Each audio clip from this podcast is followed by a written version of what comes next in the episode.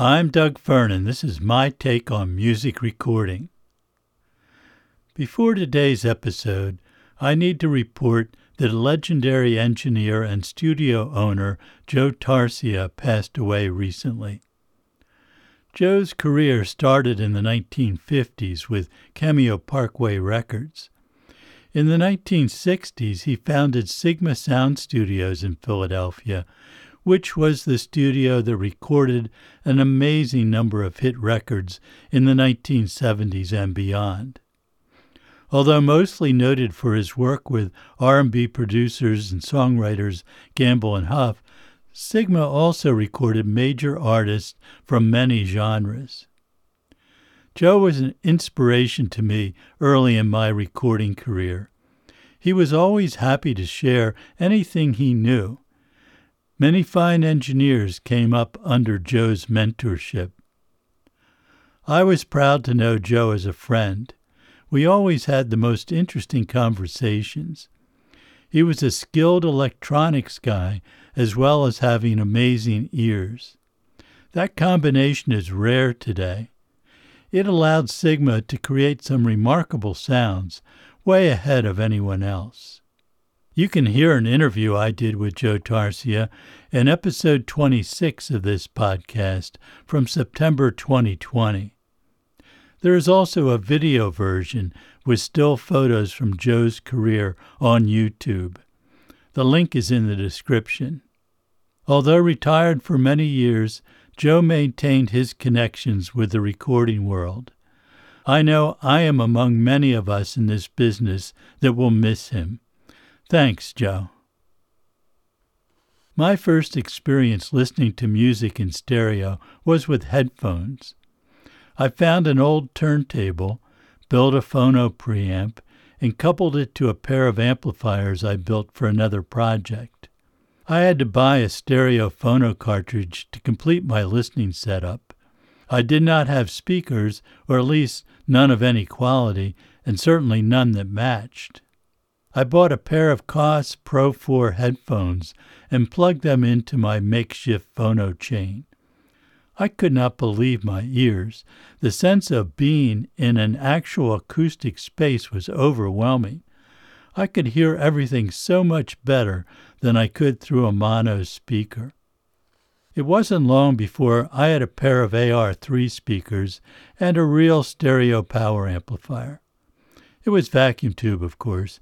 Everything was tubes back then. The speakers sounded okay, but I still preferred the sound of my headphones. When I wanted to study a recording, I found that headphones were much more revealing. A couple of years later, I built my first studio. I used the AR speakers initially, but they obviously were not meant to be studio monitors. But they did allow all involved with the session to listen at the same time. When it was just me, I often used headphones. I rapidly upgraded the speakers to Altec 604s, the standard for monitors for decades. They were very efficient and could make a lot of noise, even with a 25 watt tube amp.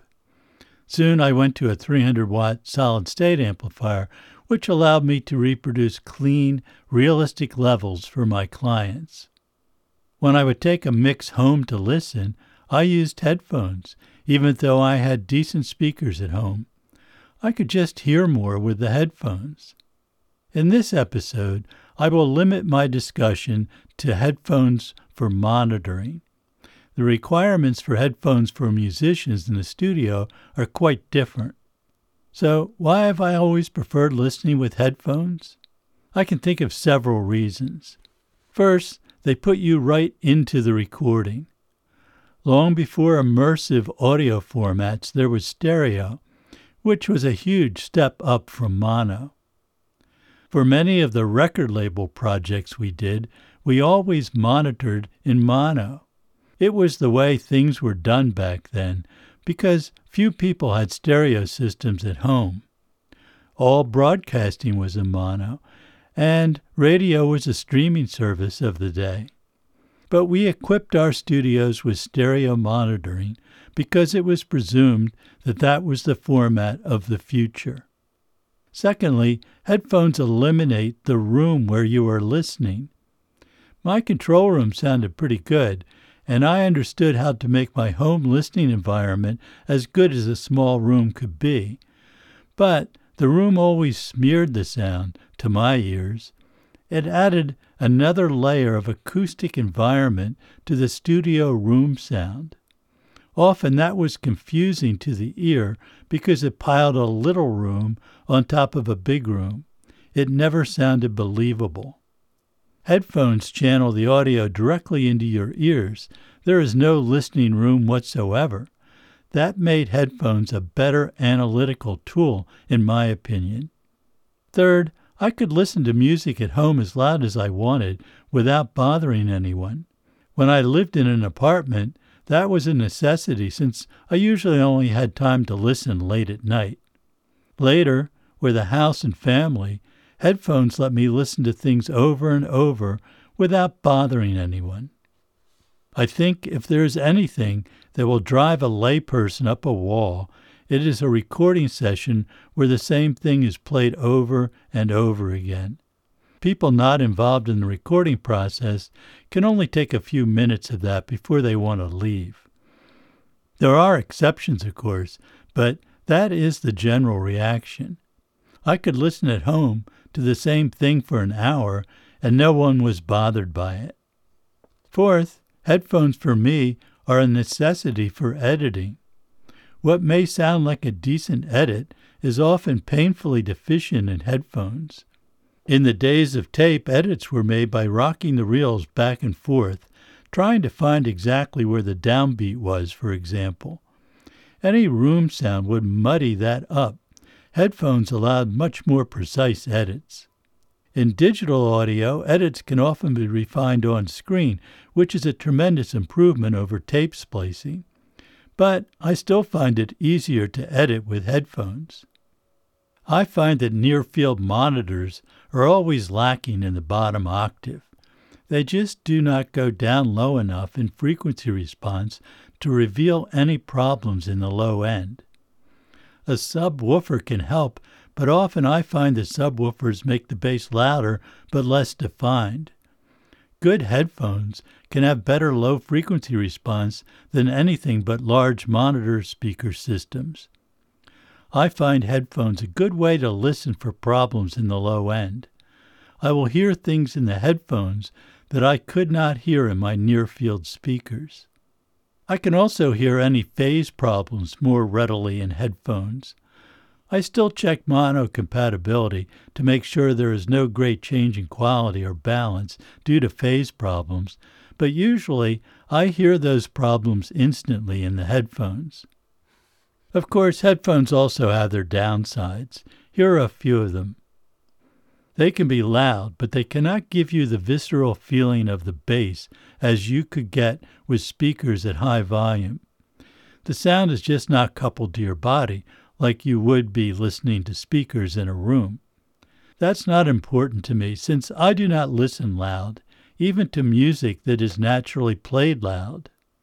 If I can feel the bass coming out of my speakers, I know that the level is probably loud enough to damage my hearing. But that thump is important to many people musicians, producers, and listeners. Speakers are the way to get that. The stereo separation is totally different from the speaker reproduction of the same music. What sounds like a great stereo spread in speakers may make the mix sound very different in headphones. This can be overcome with experience after many hours of listening to both and determining the compensations necessary.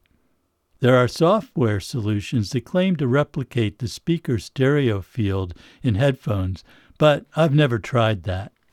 Unless you are set up to provide headphones for everyone else that needs to hear what you hear, there is no way to provide a room full of people with the playback. And with everyone wearing headphones, communications is a pain. Speakers are better for that scenario. A good set of headphones will usually cost a lot less than comparable quality speakers. You might pay $1,000 for a top of the line pair of headphones, while speakers of the same capability will probably cost at least 10 times as much. Despite what we like music to sound like, listeners are the final arbiter of what we record. They make their judgment based on whether the song appeals to them or not. The song is always paramount, and often the only thing that most listeners will have any awareness of. We have no control over how the listener is going to experience the music we record. They are all individuals who have their own preferences for how they want to listen to their music. Everyone is different, so we have no way to know how to reach them most effectively. If the song has no appeal to them, then it does not matter much. But assuming a good song, every one of your consumers is going to have a different listening situation. For most of the history of recorded music, the public listened on systems we would consider terrible sounding. Consumer electronics were pretty awful by studio standards. Speakers, in particular, were awful. The products were built to a price that would make sense to the average person, to whom music was often just something to obliterate silence. In addition, the consumer listening format was severely limited in quality. Manufacturers of home audio equipment had no incentive to make the reproduction any better than the limitations imposed on the listener. Digital audio has made studio quality audio available to the listener if they seek something better than CD quality. But for most consumers, MP3 or equivalent is perfectly fine with them. The technology has the potential to provide a much better listening experience, but for the consumer, it has never delivered it. The data reduced formats like MP3 are amazing, but they sound obviously inferior to those of us accustomed to good quality studio sound. Even the CD is not a high definition format.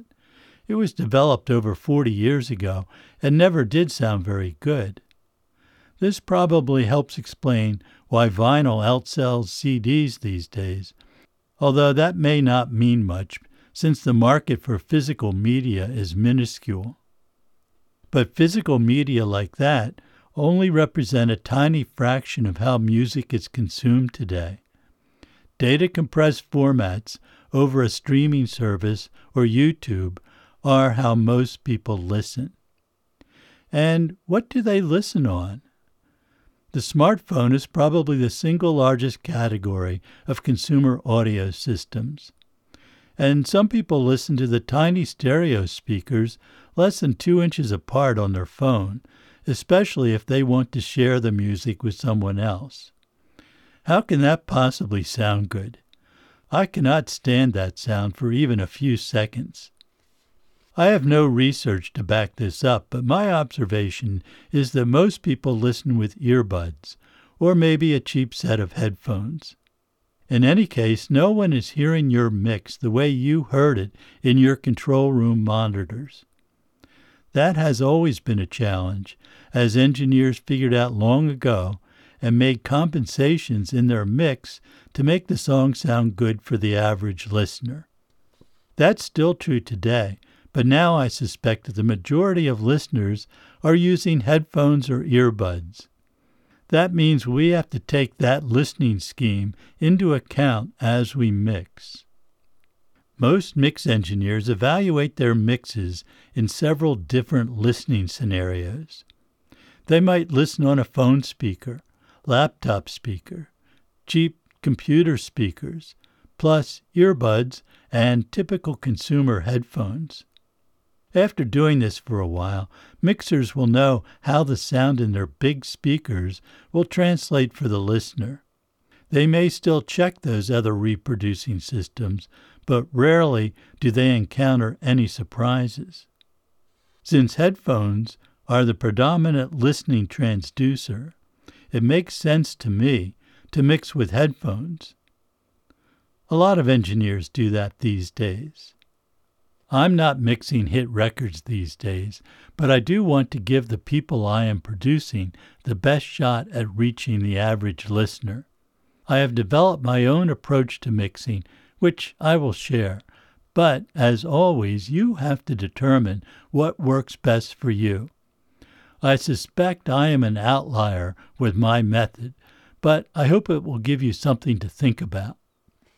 My approach starts at the most basic level that is, the song, the key, the tempo, and the instrumentation.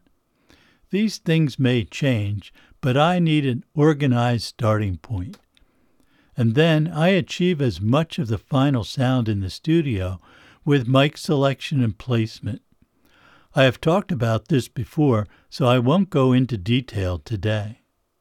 As I am working on a song, I am constantly refining the mix, so when it comes time to actually mix the song, most of the work is already done.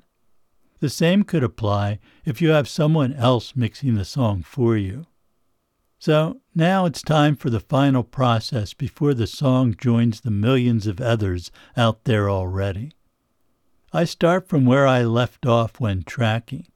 I listen in the monitor speakers for the first portion of the mix, where I may be adjusting outboard gear as needed. The same would apply to plugins. The speakers allow me to move around the control room as necessary. My control room is small, too small to really sound good. Once I get more than a couple of feet behind my best location for my near field monitors, the room starts to intrude. It makes the sound less precise, and I cannot make any adjustments. So I have to stay close to the monitors. I try to stick with the speakers as long as I can, but at some point, as things are refined and adjustments move beyond the broad and general and into the details, I switch to headphones. I use a Beyerdynamic set, and I'm not even sure of the model number. They were the top of the line model from about 10 years ago. They are the best headphones I have ever used, although I think there are newer models from several manufacturers that I should look into. You will find the right headphones for you.